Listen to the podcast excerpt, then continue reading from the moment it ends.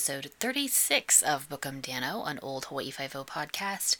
I am your unusual and vampy host, Kristen Hawes, aka Kiki Writes. We are speeding to the end of season three, and with these two episodes, we get a little bit closer. Episode 20, The Gun Runner, and episode 21, Dear Enemy. Now, for the second episode in the row, I am not recording in the box room. I'm actually recording in my room. Unfortunately, my room is right next to the living room, and even though I have promises of everyone being quiet, they won't be quiet. So, we're hoping that the ambient noise stays to a dull roar. Fingers crossed. So, let's get this show on the road. Let's go to Hawaii.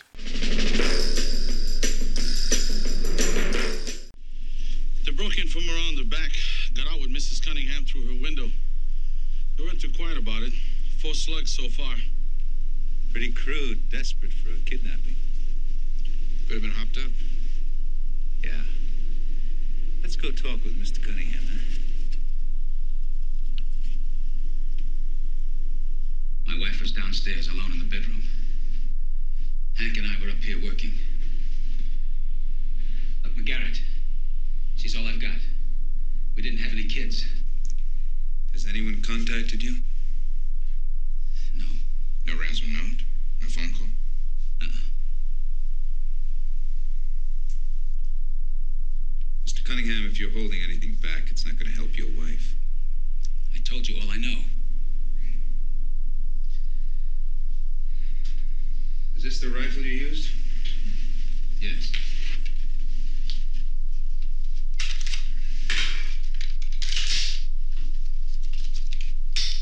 Dodge AR-10, isn't it? Prototype of the M15.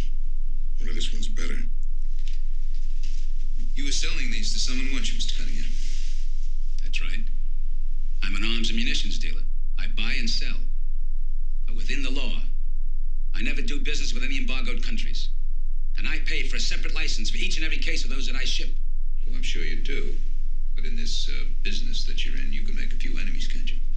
Season 3, Episode 20, The Gunrunner. Air date February 10th, 1971. Directed by Anton Leader. This is his third of three episodes. And written by James D. Buchanan and Ronald Austin. This is the only episode of Hawaii Five-O for both of them. While a security guard and his watchdog make their rounds around the house grounds, a couple of legit arms dealers, Ben Cunningham and Hank Merrill, are working late trying to make some deals when Cunningham's wife Claire comes in to scold them about working late before going up to bed. In the bedroom, Claire hears the ominous barking of the watchdog before the lights go out. In the dark, a group of men infiltrate the house, knocking down Merrill and kidnapping Claire, leaving a note. Cunningham gives chase, apparently killing one of them, but they get away with his wife. 5 makes quick work of the crime scene, assessing that the dead guy might be a foreign national, which will help in identifying him, and Kono finds some slugs from the shootout. Steve and Danny talk to Cunningham and Merrill. Cunningham claims there was no ransom note. As a legitimate arms dealer, Cunningham has enemies.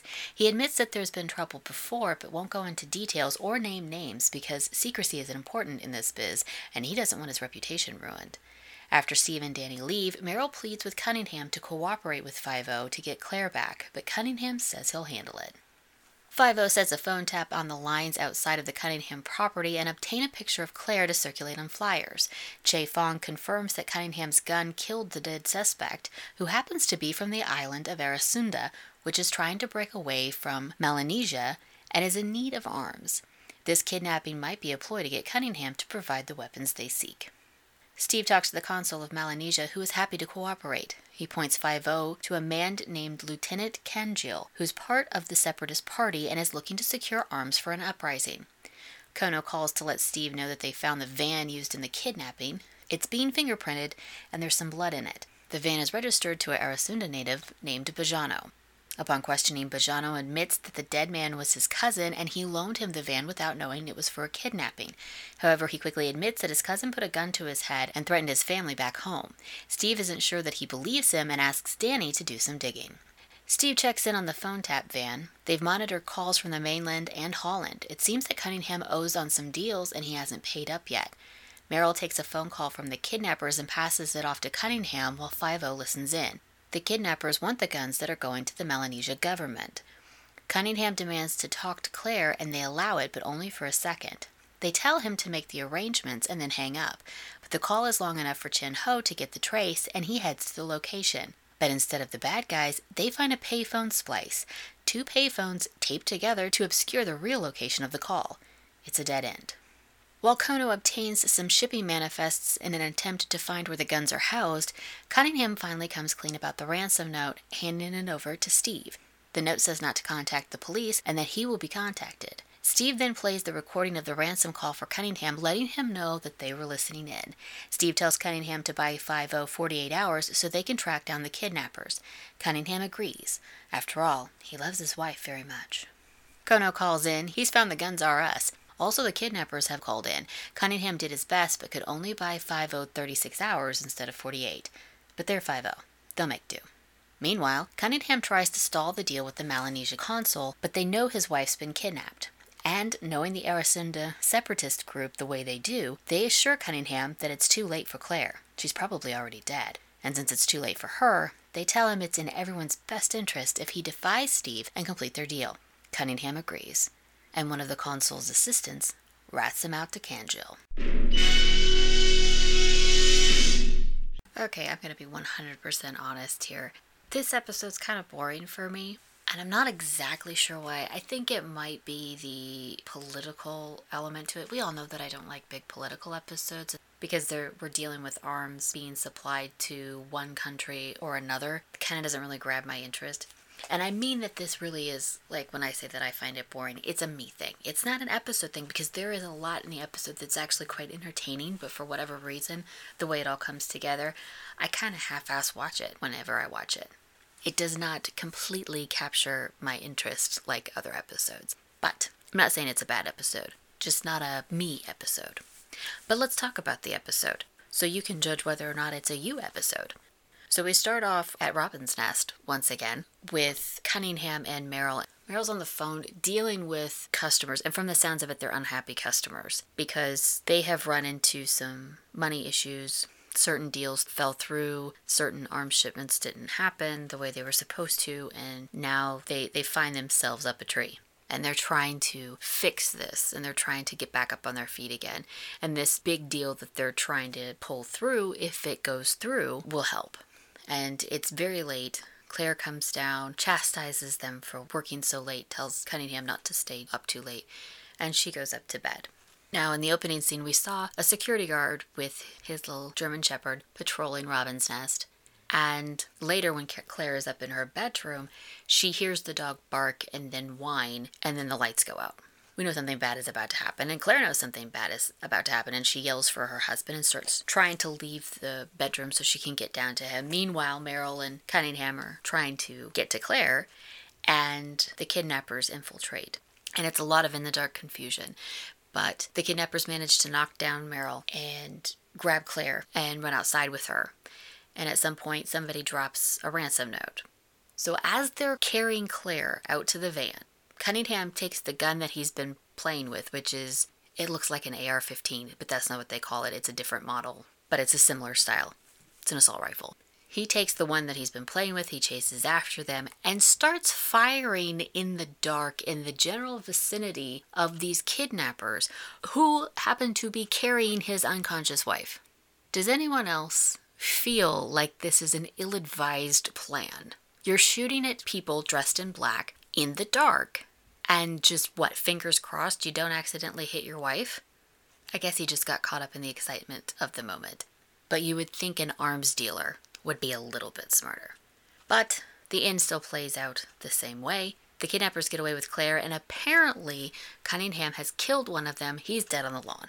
Five oh shows up in the morning, and they're going over the estate and the crime scene and mention that the security guard and the dog were taken out so they could gain access to the house in order to cut the lights and abscond with Claire. For all intents and purposes, it looks like Cunningham killed the kidnapper. He's dead on the lawn. And he has no identification, but through Chin Ho's deductive reasonings, he believes he's a foreign national and they'll be able to identify him. Kono finds some slugs from the shootout. Then Steve and Danny go to talk to Cunningham and Merrill. And here's where it gets a little interesting. So, this man's wife has been kidnapped. And first of all, he is explaining that he is a legitimate arms dealer, that he operates within the law. He gets proper documentation that he needs for every shipment, all of that. He does not sell to countries on the embargo list. He's strictly legit. But when Steve asks, he says he's, he has enemies and he was working on a deal with a particular country. But when Steve asks, who is this deal with, he won't tell him because secrecy is very important, more important than your wife. He then also says that the kidnappers did not leave a ransom note when we all saw that he did. So when Steve and Danny leave, Merrill pleads with Cunningham to cooperate with 5 and let them help to get Claire back. And Cunningham is adamant that he'll take care of this himself. It's weird because Merrill is played by George Murdock, and here he is being the voice of reason, and that does not typically happen with characters that he plays, so it's it's a wild trip. When I first watched this episode for the podcast, because I don't remember this episode from watching it originally, probably because I was bored. The entire time I kept thinking that George Murdock had something to do with this, that that he was behind this in some fashion, that he he was the plot twist, and spoiler alert, he's not. And so that is one wild element about this episode that I can't get over, despite the fact that it does bore me. I love the fact that George Murdock is the voice of reason. It happens so rarely. Anyway, 5 gets to 5 and they suspect that Cunningham is not going to be cooperative. So they get a court order so they can tap his phones, and they do so outside of the property from a van so he doesn't know. And it's very much a great surveillance van vibe. You really do love that for us. So Steve has them going through the motions. He has them obtain a picture of Claire so they can circulate flyers so people can be on the lookout for her. Che Fong is at works on the ballistics and he confirms that Cunningham's gun killed the dead suspect and they come up with an identity for him. He happens to be a native from the island of Arasunda, which is trying to break away from Melanesia. These are all Pacific islands. Arasunda, because they're trying to break away, the separatist movement is in need of arms. So they feel like the kidnapping might be a ploy for Cunningham to provide the weapons that they seek. So it's looking very much so like a straightforward kidnapping. The main complication here is that Cunningham is not being entirely honest, and it looks like it's in part because he's trying to protect his business. So when they figure out who the the dead guy is, they go talk to the consul of Melanesia, and he is incredibly happy to cooperate because these Arasunda separatists are a real pain in his ass. So he's happy to give them up the name of Lieutenant Kanjil, who is kind of the leader, one of the leaders of the separatist party, and he is looking to secure arms for this uprising. And that's kind of an interesting twist to what we've seen previously when we're dealing with uh, other countries is that the ambassadors or consuls or whatever tend to be very reluctant to help.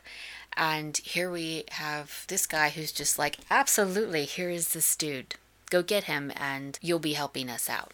So the whole time that Steve's in the office talking to him, there is several other people in the office with him, including an assistant who kind of is out in the interior room because he comes in and lets them know that Steve has a phone call. So, but he's around. So keep that in mind. Steve takes a phone call from Kono. Kono's found the van that the kidnappers used. And the reason why he found the van that the kidnappers used is because the transmission crapped out on it. And I don't know why, but I find that incredibly amusing.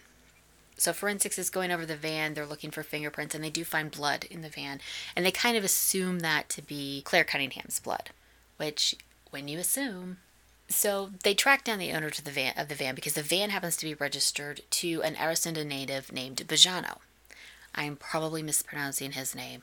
I can't remember how it's pronounced. But anyway, they bring Bajano in. This is a capital crime. We need facts and we need them now.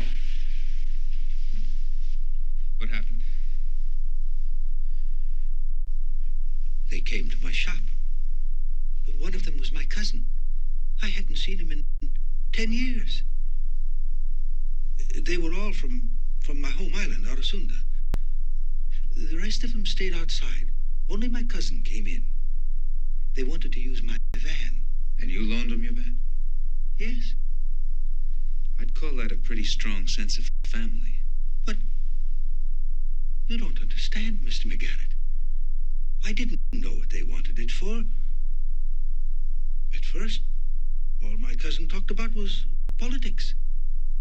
I didn't want to be involved. I'm not political, Mr. McGarrett. I've been here in Hawaii ten years. I like it here. politics. That's the curse of countries like mine. Don't you see? I don't see why you loaned him your truck. That makes you an accessory. But my cousin put a gun to my head. He said if I tried to contact the police, not only would I be killed, but. Mr. McGarrett, some of my family are still on Arasunda. He said they would be considered the family of a traitor. And he eventually admits that the dead man is his cousin who asked to borrow the van. And Steve points out that he could have still reported it, but he didn't, and now a woman is missing, and his cousin is dead. Not that we care too much about the cousin because at this point he looks to be a shitty relative. Steve isn't entirely convinced that Bajano was completely innocent, and so he has Danny do a little digging on Bajano. Meanwhile, he checks in with the phone tap van and finds out that Cunningham and Merrill were having difficulties in their arms business, particularly from the mainland and Holland, of all places. And so they know that there's some financial difficulties here. Steve just happens to be in the van when they get the ransom call, which Merrill initially takes and then passes off to Cunningham. The kidnappers' demands are what they expected. They want the weapons that are meant for Melanesia. They want that for the separatist movement. Cunningham relents. He then asks to speak to his wife for proof of life, which they allow. He, she's only on the phone for like a second, but we know that Claire is alive.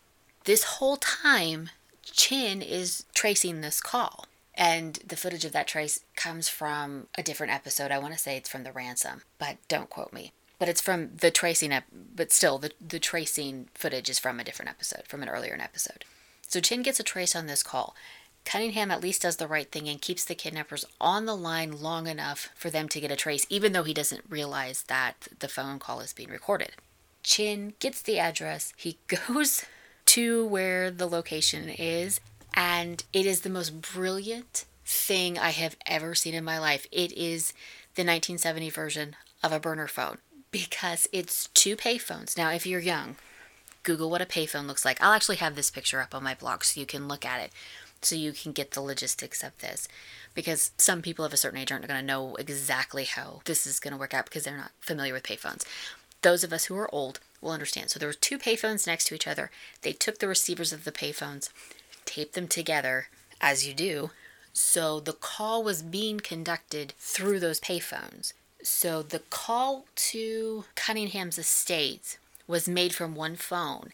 Then they taped it to the other payphone receiver where they had called the location where Claire was being held. So when they did the trace, it went to the one payphone and not completely through to where Claire was being held. Absolutely brilliant. Never in my life would it have occurred to me to do that. Just absolutely mind blowing. I absolutely love it. And it's so wild that I consider this episode kind of boring, but it has this wonderful, glorious, epic moment in the middle of it. But anyway, the trace is a bust. They still don't know where she's being held. And Steve confronts Cunningham with this phone call because Cunningham, I guess, has been thinking that he's been taking care of this mostly on his own, doesn't realize that they've been listening in, doesn't realize there's been a trace. Steve actually plays that recording of the ransom phone call to him so we get to watch the life leave his eyes. Then, only then, he consents to cooperating fully. Look, I, I guess I should be grateful. Somebody's looking after me. But you heard what they said, McGarrett. Tomorrow noon, or they're going to kill Claire. Now, if it was just money, money, I could get that somewhere. But what am I going to do, McGarrett? What you're not going to do is give them the guns.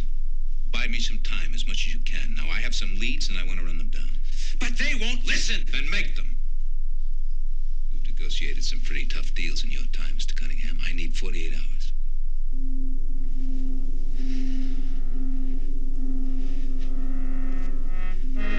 McGarrett, do you think they would kill Claire, even if I gave in? I can't say. I don't know. Most kidnappers keep their victim alive until they get the payoff. You get me those 48 hours and it will lessen the risk. Okay. I'll give it a try.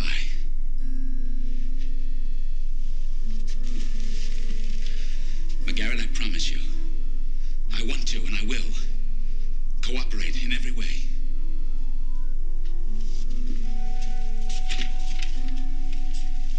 And whatever you think of me, or the business I'm in, I love my wife very much. And it was in that moment that I knew that something was up. Definitely a me thinks he does protest too much sort of vibe.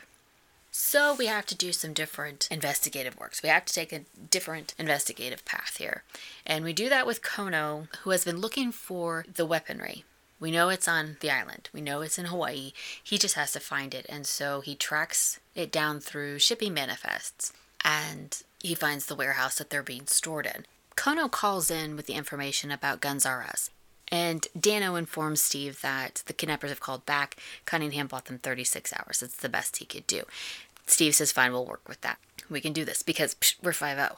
Meanwhile, Cunningham goes to the Melanesia consul to try to delay that deal. And of course, the consul knows what's up, confronts him with his wife's kidnapping, and Cunningham admits it. And the consul is like, she's probably dead. We know these people, they're our enemies. She's probably dead. You should just give us the guns. Straight up, stone cold. Sorry about your wife. She's probably dead, and if she's not, she will be. Hey, can we have those rifles? Nice. It's like the further we go along in this episode, the only character that has any redeeming qualities is George Murdock, and it's just weird. Anyway, Cunningham is a weak ass man because the consul says, I've been authorized by my government to increase the amount of money that we will give you for these weapons if you deliver them on time.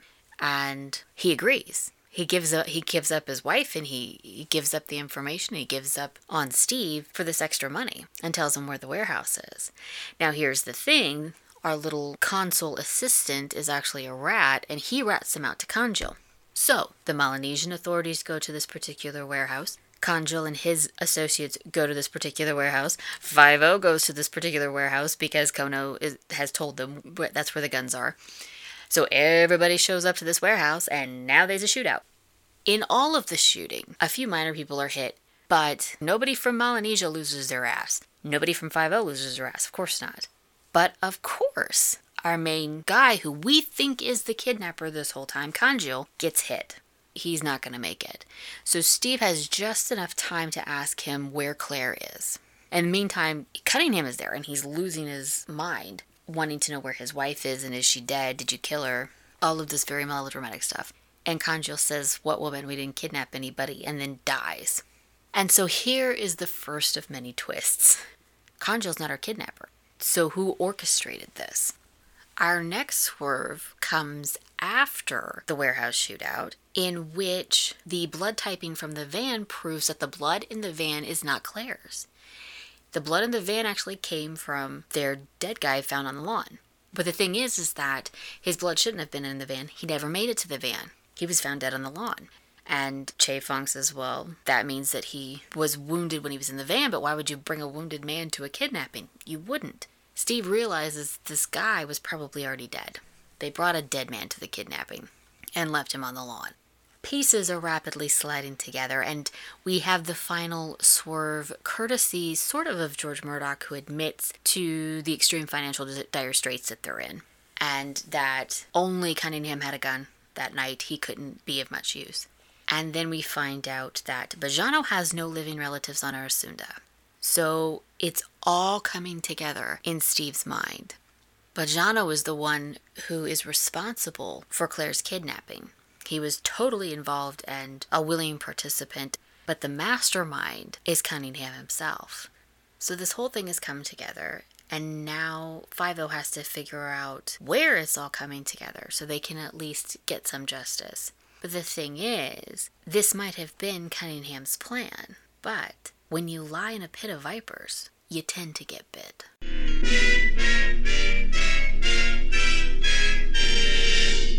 You know what doesn't bite? This guest cast. Let's take a closer look at them.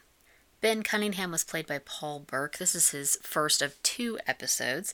He was Neil McVane on Dynasty, Nicholas Broderick on Hot Shots, C.C. Capwell on Santa Barbara, Colonel Joe Gallagher on 12 O'Clock High, Detective Adam Flinton on The Naked City, Robertson on Five Fingers, Jeff Kittredge on Harbor Master, and Dr. Noah McCann on Noah's Ark, which was a 1956 series. He also turned up in episodes of Hawaiian Eye, Dr. Kildare, Thriller, The New Perry Mason, Ironside, Mannix, Starsky and Hutch, Charlie's Angels, Trapper John M.D., The Love Boat, Fantasy Island, T.J. Hooker, Murder She Wrote, Magnum P.I., Cagney Lacey, and Columbo. He appeared in the movies Psychic Killer, Once You Kiss a Stranger, Valley of the Dolls, The Disembodied, and Francis in the Navy. And he appeared in the TV movies Crowhaven Farm, Little Ladies of the Night, Beach Patrol, Killing at Hell's Gate, and The Red Light Sting. Claire Cunningham was played by Marian McCargo. She was Harriet Roberts on Falcon Crest. She also appeared in episodes of Dr. Kildare, Perry Mason, The Man from Uncle, Voyage the Bottom of the Sea, Laredo, The Virginian, Gomer Pyle, Mannix Hogan's Heroes, and Search. And she appeared in the movies Falling in Love Again, Doctor's Wives, and The Undefeated. And she was in the TV movie The Best Years. As I said, Hank Merrill was played by George Murdock. He has 202 credits going back to 1961. He was Captain Krupnik on No Time for Sergeants, Fred Devon on It Takes a Thief, Kavanaugh on Banacek, Dr. Salak on Battlestar Galactica, Lieutenant Ben Scanlon on Barney Miller, and Laszlo Gaboff on What a Country. He also appeared in episodes of Twilight Zone, 77 Sunset Strip, The Wild Wild West, Tarzan the Virginian, The Bold Ones, The Lawyers, Bonanza, Mod Squad, Longstreet, Adam 12, Search, Mannix, The New Perry Mason, Ironside, Gunsmoke, Little House on the Prairie, Fish, The Rockford Files, Lucan, Dukes of Hazzard, Trapper John MD, Knight Rider, and Team Knight Rider, Murder She Wrote, Dragnet 89, Star Trek The Next Generation, LA Law, Seinfeld, The Nanny, Chicago Hope, ER, X Files, Law and Order, The Dead Zone, and CSI. He appeared in the movies Say It in Russian, Serial Killing for Dummies, Looney Tunes Back in Action, Orange County, The American President, Final Analysis, Star Trek V, Any Which Way You Can, Earthquake, and The Todd Killings. And he was in the TV movies Cry Rape, The Death Squad, Guilty or Innocent, The Sam Shepard Case, In Love with an Older Woman, Roe vs. Wade, and Apollo 11. The consul was played by Arthur Batanides. He was Sergeant Sam Oliveira on Johnny Midnight. He also appeared in episodes of I Spy, Mr. Lucky, Route 66, Bonanza, The Twilight Zone, Perry Mason, The Rifleman, The Outer Limits, The Andy Griffith Show, The Dick Van Dyke Show, and The New Dick Van Dyke Show, The Man from Uncle, Green Hornet, The Wild Wild West, Gomer Pyle, Mod Squad, Mission Impossible, Columbo, The Odd Couple, Blansky's Beauties, Wonder Woman, Galactica 80, Lou Grant, Quincy M.E., Happy Days, and Knight Rider. He was Mr. Kirkland in Police Academy 2 through 6. He also appeared in the movies Brannigan, The Maltese Bippy, Man Trap, The Leech Woman, Cry Tough, Violent Road, and The Unearthly. And he was in the TV movies The Feminist and the Fuzz, What's a Nice Girl Like You, and The Last Hurrah. Bajano was played by Philip Pine. This is his third of three episodes. He was also in Full Fathom 5 and Which Way Did They Go? Kanjil was played by Dawes Dawson. This is his third of four episodes. He was also in Savage Sunday and The Reunion. The General was played by Danny Kamekona. This is his ninth of 33 episodes. The Doc was played by Robert Costa. This is his sixth of 12 episodes. The first kidnapper was played by Clayton Naluai. This is his second of three episodes. We also saw him in No Blue Skies. The Aide was played by Al Watterson. This is his first of two episodes.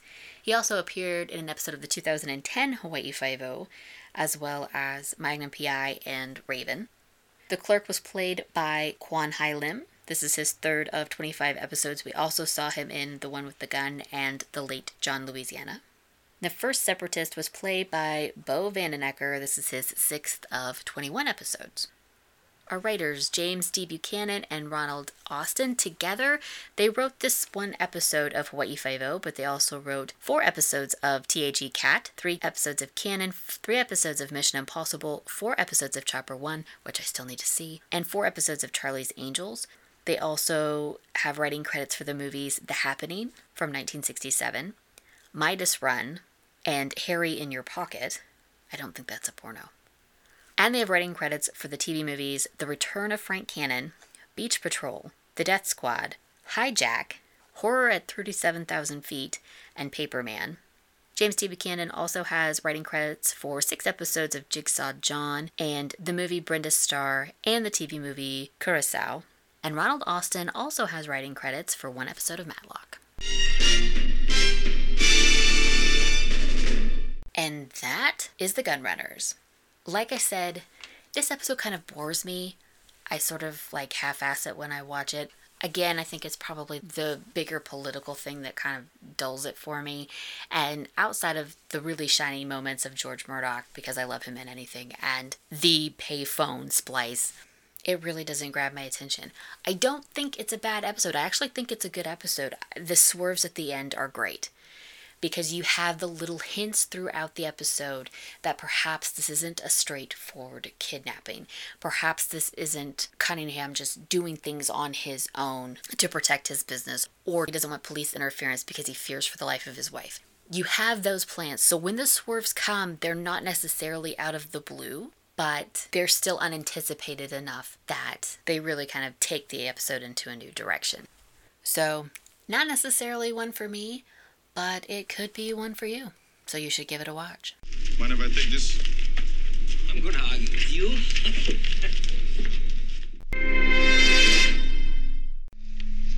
Anna, Jay, what do we got? Cotton fragments from his pants came off a nail on that sixth step there. Another splinter with blood stains, type AB, same as Tobias. Looks like he uh, tripped on that rotten third step. Landed about here, his head could have slipped over the edge into the water. How convenient. Death by immersion, Steve. Accidental, is that what you're saying? Been over every inch. Not a sign of anything else. I don't know. Maybe I'm reaching for it. This could have been tampered with and put back together again. It's possible, Steve. But uh, the steps are rotted, dried out by the salt air and water. Test them yourself.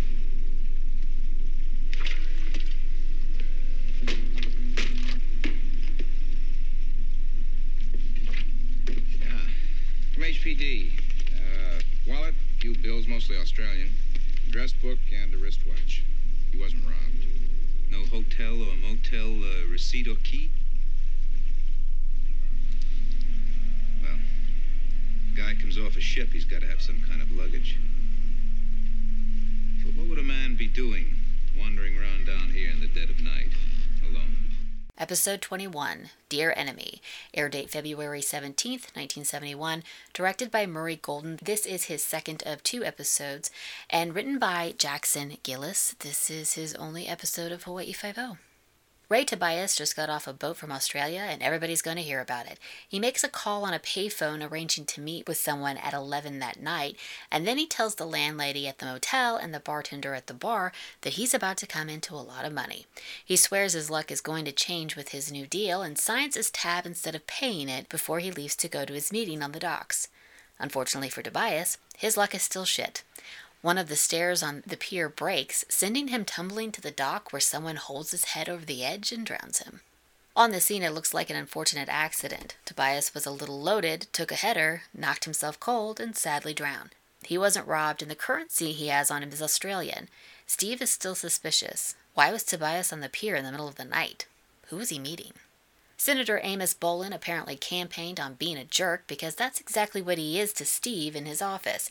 It seems that the newspapers are having a field day with Tobias's death because he was a witness in the highly publicized murder trial in- involving Fred Whiting, another politician that was a shoe-in for the job Bolin wants. This whole thing was over and done with a year ago. Whiting is in jail and his wife Flora is in a hospital in California. 5 reviews the Whiting case in which Fred Whiting was convicted of killing his mistress Betty. Tobias was manager of the building Betty lived in and testified for all of two minutes at the trial, stating that while he'd seen Whiting and Betty together before, he didn't see them the night of her death. Steve is then informed that lawyer Henry Lockman, once Whiting's political advisor, tax advisor, and business partner, and who's now playing that role for Amos Bolin, wants to arrange a meeting for him and Lockman's client, Flora Whiting. Yes, she's out of the hospital and she's got a burning desire to see her husband cleared of the murder conviction. And she may have proof. She claims that Tobias sent her a letter stating that he had knowledge about the mistress's murder, including some very important papers, and he wanted to discuss it with her. Unfortunately, Flora doesn't know what that information is, nor can she remember where she put the letter in question because she received it while she was in the hospital. When Steve tells her that it's nearly impossible to get a case reopened on hearsay, Flora produces part of a cufflink that she claimed to have found in their beach house. Her husband supposedly lost his cufflink while murdering his mistress, but claimed to have lost it days earlier. This could be proof that he was telling the truth. Steve takes it and asks for the matching cufflink, which Flora says is in the safe deposit box. The bartender recounts his encounter with Tobias, including the time that he left the bar. Meanwhile, Kono reports that Customs says Tobias had one suitcase, which is currently unaccounted for. They're going to have to check all of the motels and rooming houses in Honolulu. Steve talks to Whiting in prison and shows him the cufflink his wife found at the beach house. Whiting says he lost that cufflink a few nights before Betty, the mistress, was killed. He wore those particular cufflinks often because they were his favorite. His wife had them made for him. He recounts his affair with Betty to Steve, saying that she kind of picked him up after accidentally coming into his office looking for someone else. Before Betty was killed, she demanded that he leave his wife for her or she'd go public.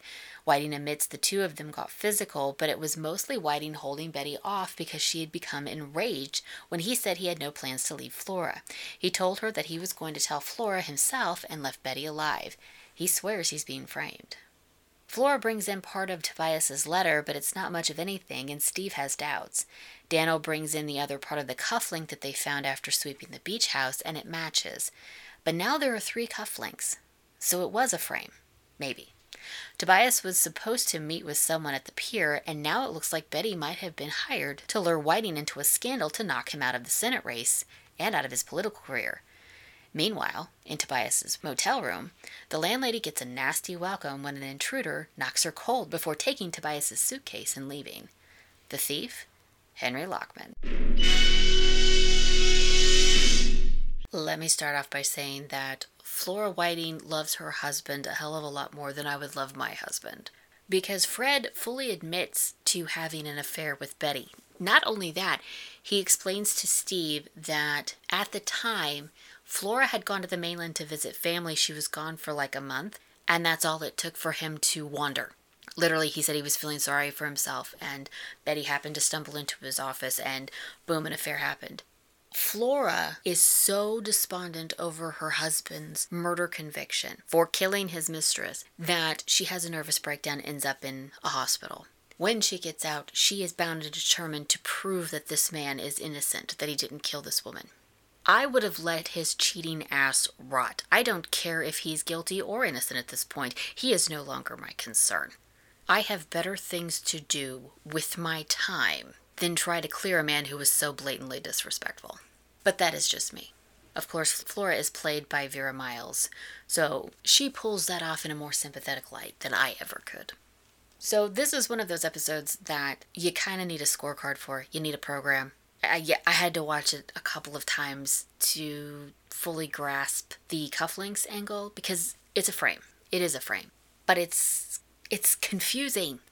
It's a bit of a jumble, and you have to watch it a couple of times. I think, or or people that are me have to watch it a couple of times to make sure you get all of the parts so you can see where this is all going. So when the episode starts, we're first introduced to Ray Tobias, who gets off of a ship from Australia. Ray Tobias is played by Dub Taylor. Dub Taylor, he's been in everything. He's absolutely magnificent. Doesn't matter what he's in. He is literally only in this episode for two minutes, and he is a highlight because he plays kind of a sloppy, drunken con man of sorts. He's not an honest man. That's kind of implied throughout the episode. But he's a bit of a, a wheeler, dealer, conniver. And the thing is, is that he goes to this bar and he gets loaded, goes to the pier, falls down the step, and we see that someone hits him on the back of the head, knocks him cold, and then pushes his head in the water. So we know he's been killed. But it very much so looks like an accident because those steps are brittle. Danny points that out when Steve is poking around there and says, Go ahead and test it. And he actually puts his foot through one of the stairs. But Steve isn't convinced that the, the step wasn't rigged because it could have been that way too. He finds it very suspicious that Tobias was obviously on that pier in the middle of the night. Why? That doesn't make sense. He would have had to have been meeting someone, but who? So they retrace Tobias's steps to try to put some of these puzzle pieces together. Because even though there's no signs of a struggle, even though everything kind of points towards an accident, mm, Steve's spidey sense is tingling. He wants a thorough investigation just to be sure. The problem with that is is that the press immediately pounced on this because Tobias was a witness in the Whiting case. And Senator Amos Bolin there, who is an absolute jackass, wants this taken care of and quieted because it's going to threaten his political career. Look what they're trying to do, blowing that thing up like a dirty balloon. Trying to link that Tobias character with a trial that was over and done with a year ago. Tobias was the manager of the apartment house where the murdered girl lived. That was about all he could testify to at the trial. He was a totally inconsequential witness. Now, what happened at this so called drowning? Well, according to HPD, he came in late yesterday afternoon by freighter. Did some heavy drinking around the waterfront. Then fell down some stairs on a pier. There. You see? Just an accident. And that is yellow journalism. Any excuse to drag out that Whiting scandal, to keep it alive in an election year. I want you to get all the facts on this case. That story has got to be stopped. When I think of poor Fred Whiting out there in the penitentiary, and his lovely wife, Flora, still locked up in a hospital somewhere in California. You know, that trial put us all through some terrible agonies. We're already on the case, Senator, so I wouldn't worry. And I can appreciate the agonies you've been through emotional and political. So while they're kind of retracing Tobias's steps to find out where he was that night, they find the bartender, but they don't get back towards the landlady. They don't know where he's staying, but they at least have a time of death or an approximate time of death because of when he left the bar. It, the bar was on the waterfront, not that far from where he ultimately met his demise. Danny also makes a point of saying that Tobias's blood alcohol level was 0.19, but for a career drunk, which it's kind of implied that Tobias was a drinker, you can be functioning at that level if your liver is accustomed. And while Tobias did appear at the pier looking a little wobbly, I wouldn't say that he was three sheets. But anyway, this all spurs Steve to re examining the Whiting case because Tobias was a witness in that case and he gave two minutes worth of testimony and it was worthless. He doesn't see how Tobias's death would necessarily tie into that because he was so inconsequential to that particular murder case. And that is where we have the reappearance of Flora with Henry Lockman. So Lockman calls, says Flora wants to have a meeting with Steve. Steve goes over to Flora's apartment. Flora is wearing a very fetching pink nightgown, I guess. I don't know. It's not a house dress, and it's not a regular dress.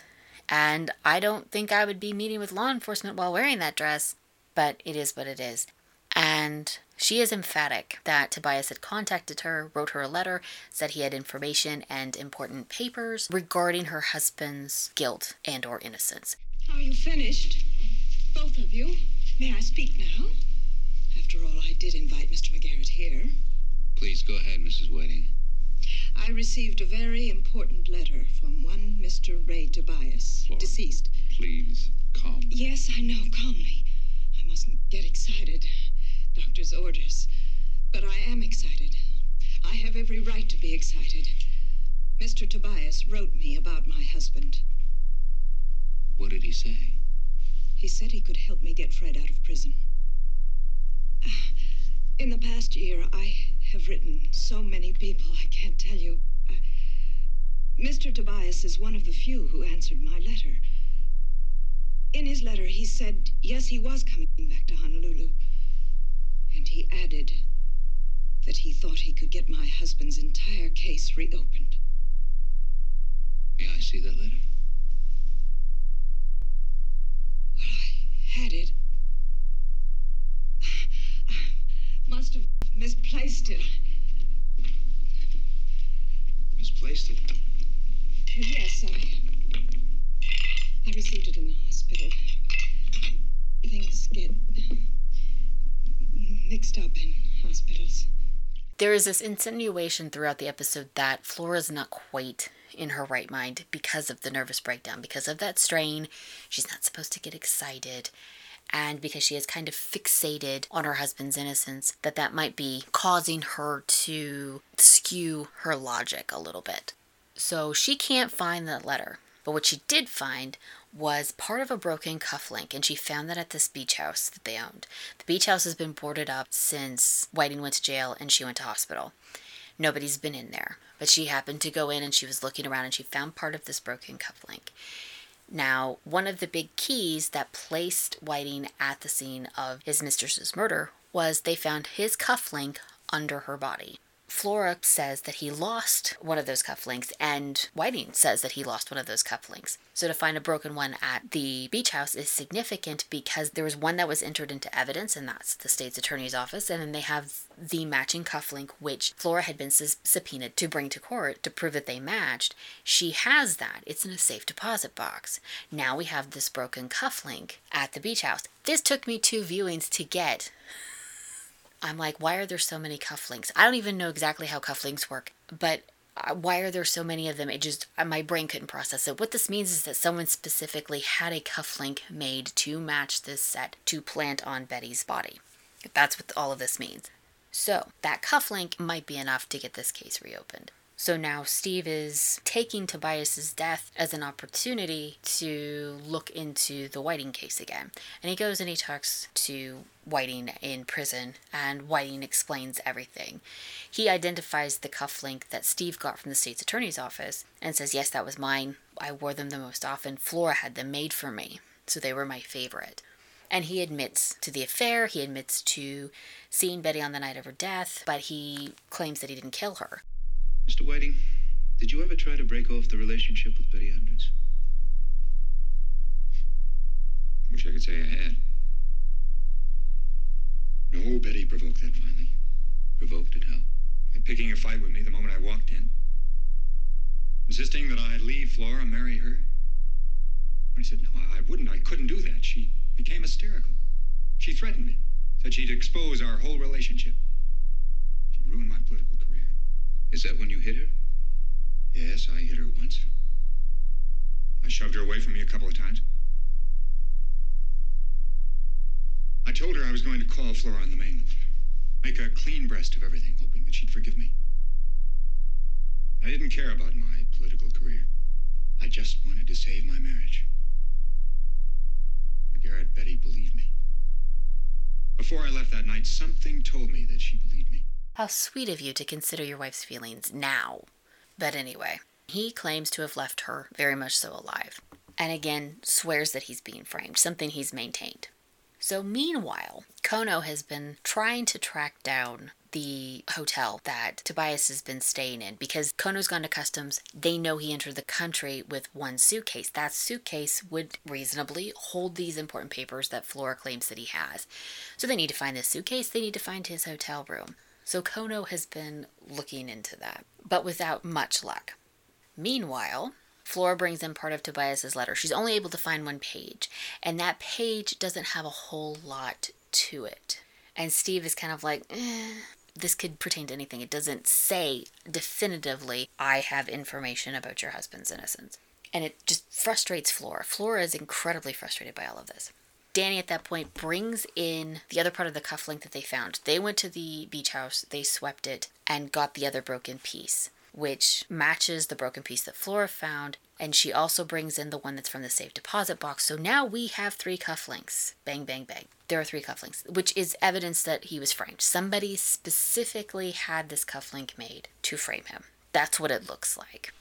So now Steve is more inclined to believe that Flora is correct, that someone is framing her husband, which Flora loses her shit about. She's really, really offended that Steve hasn't believed her this whole time and has basically almost been humoring her to a certain extent. But now that there's this evidence, they're going to look even closer into it. The closer examination comes up with two things. One, they start looking into who made these cufflinks, and the original person who made them the original proprietor of the jewelry store, is dead. But he had, an associate. The store went out of business, and the associate is on his way back to Japan. They managed to intercept him and ask him questions about his designs and things like that. They know he's the one that made them, and he denies anything. He's just like, I don't know. So Steve arranges to have who he thinks might be responsible for the frame come in to the office. Because as it turns out, Henry Lockman who we know was a business associate of Fred Whiting and then went into business with Bolin, who we also know is the person who clocked the landlady and stole Tobias's suitcase, which is how they find Tobias's hotel room. How 50 finally finds it is thanks to this assault. The landlady unfortunately can't give them any information, but at least they know that Tobias must have had something because who would go to all this trouble to steal his suitcase? So we know that he's up to no good. Now 5 is getting inclinations that Lockman is up to no good because they find out that Lockman sent Tobias a $3,000 check at some point. They also find out that he accepted a phone call from Tobias the day he arrived in Honolulu and did not mention that to 5 and the alibi he gave for the time of Tobias's death puts him at a charity function all night long. However, that charity function occurred within yards of where Tobias was murdered. Even 5 realizes he's looking a little sus. So while they have the jeweler in the office, Steve calls in Lockman. Well, Flora comes with him. They make Flora wait outside and then bring Lockman into the office. And it's quite apparent that Lockman does not recognize the jeweler, and the jeweler doesn't seem to recognize Lockman. And Steve was kind of sure that Lockman was the one that had these cufflinks made because he was basing that off of the suspicious behavior from earlier. So he figured there'd be some hint of recognition or the jeweler would turn on him or whatever. And it doesn't happen. So Steve gives the go ahead to book the jeweler, I think as being an accessory. And as he's being taken out of the office, Flora comes bursting in and she recognizes the jeweler, and the jeweler recognizes Flora. Oh, so as it turns out, Steve has been thinking that the cufflink was made just prior to Betty's death. That the specific purpose for this extra cufflink was to frame Whiting. However, with this revelation, it turns out that in the past year, she hasn't exactly been completely recovering from a nervous breakdown. She's also been plotting to get her husband's case reopened. And how she did that was by manufacturing evidence. She contacted the jeweler and had him make the extra cuff link in order to convince 50 to reopen her husband's case. Understandably, Steve is pissed about this. And Flora is completely unapologetic because she maintains that she lied. Yes, she lied, but she maintains that her husband is innocent. And the thing is, she's not wrong.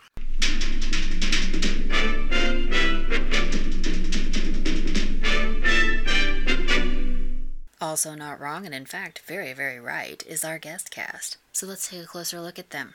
As I said, Flora Whiting was played by Vera Miles probably best known for her role as Lila Crane, Marion's sister in Psycho and Psycho 2.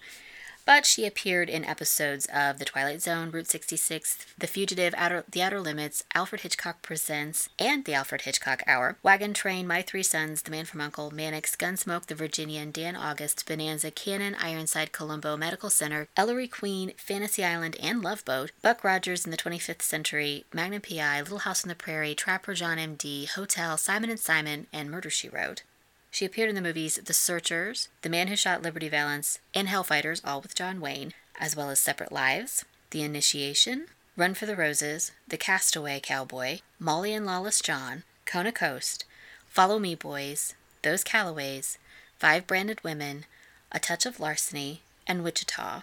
And she was in the TV movies Cannon, the pilot, A Howling in the Woods, Baffled, Live Again, Die Again, The Strange and Deadly Occurrence, Smash Up on Interstate 5, Fire, and I Alone Survived, an international airport.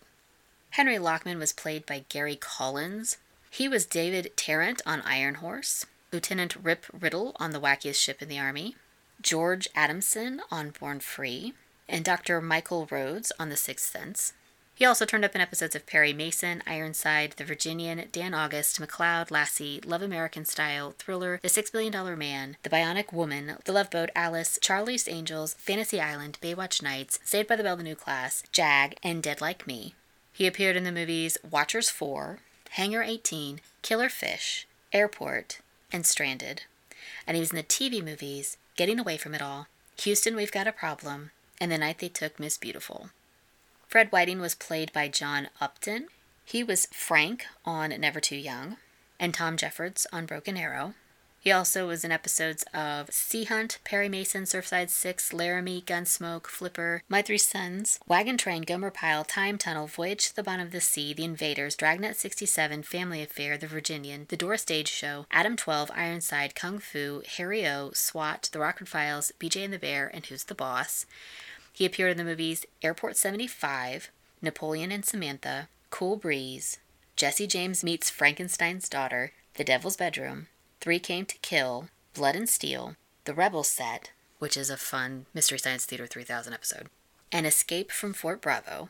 And he appeared in the TV movies The Astronaut, All My Darling Daughters, The Phantom in Hollywood, and Trouble in High Timber Country.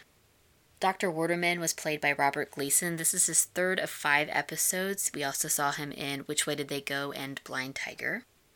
Bill Makoto was played by Gary Ava. This is his third of five episodes.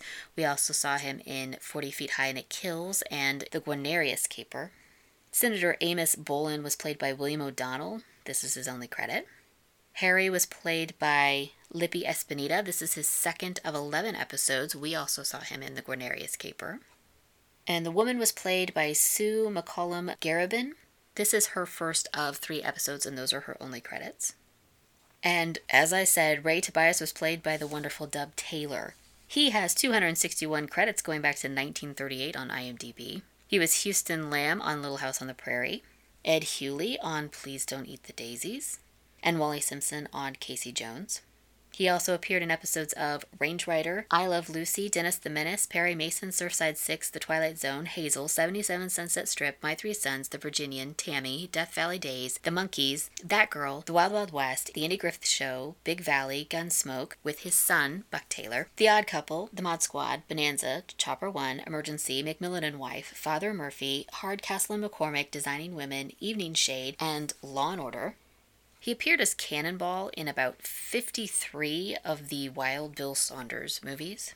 He also appeared in the movies No Time for Sergeants, A Hole in the Head, Black Gold, Mooncussers, Spencer's Mountain, Major Dundee, Bonnie and Clyde, The Shakiest Gun in the West, Death of a Gunfighter, The Wild Bunch, Tick Tick Tick, A Man Called Horse, Support Your Local Gunfighter, The Getaway, Tom Sawyer, Creature from Black Lake, Burnt Offerings, Gator, Doc Howler's Bunch, Moonshine County Express, The Rescuers, 1941, Used Cars, Soggy Bottom USA, and Maverick.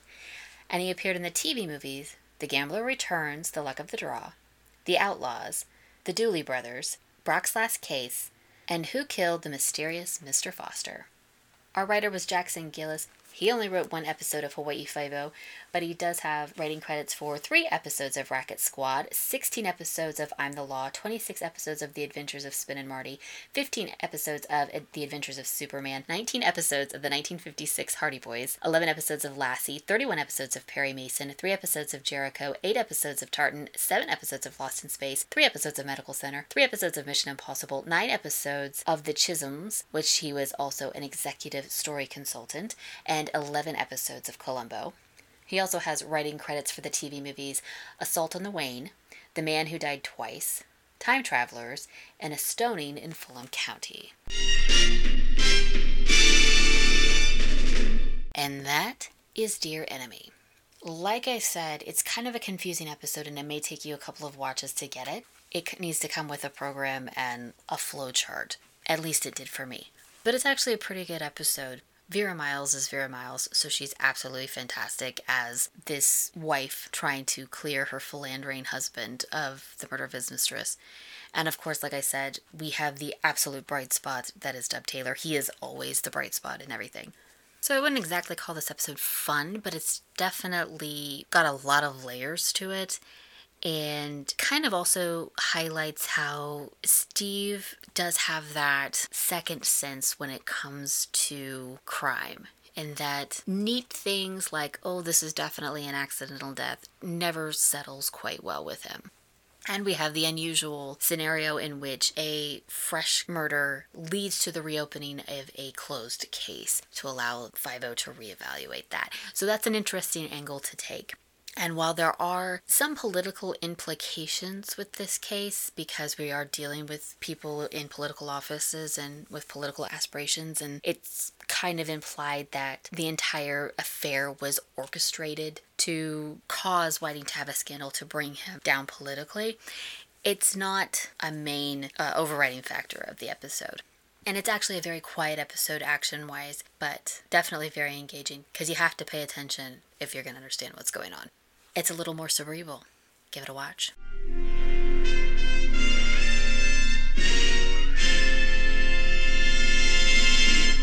And that is episode 36 of Book 'Em Danno.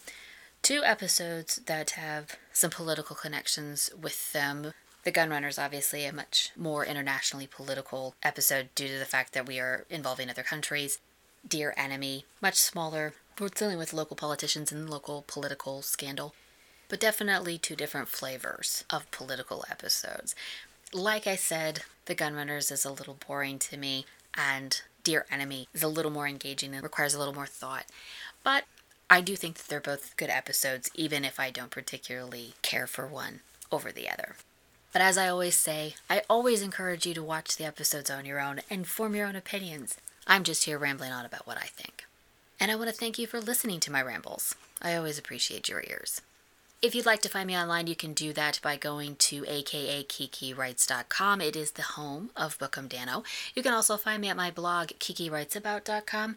And if you want to listen to me exalt the wonders of Dub Taylor in real time, you can do that by following me on Twitter at Kiki Writes. So make sure your gun deals put you in the black instead of the red, and don't screw just any woman who wanders into your office. Until next time, aloha.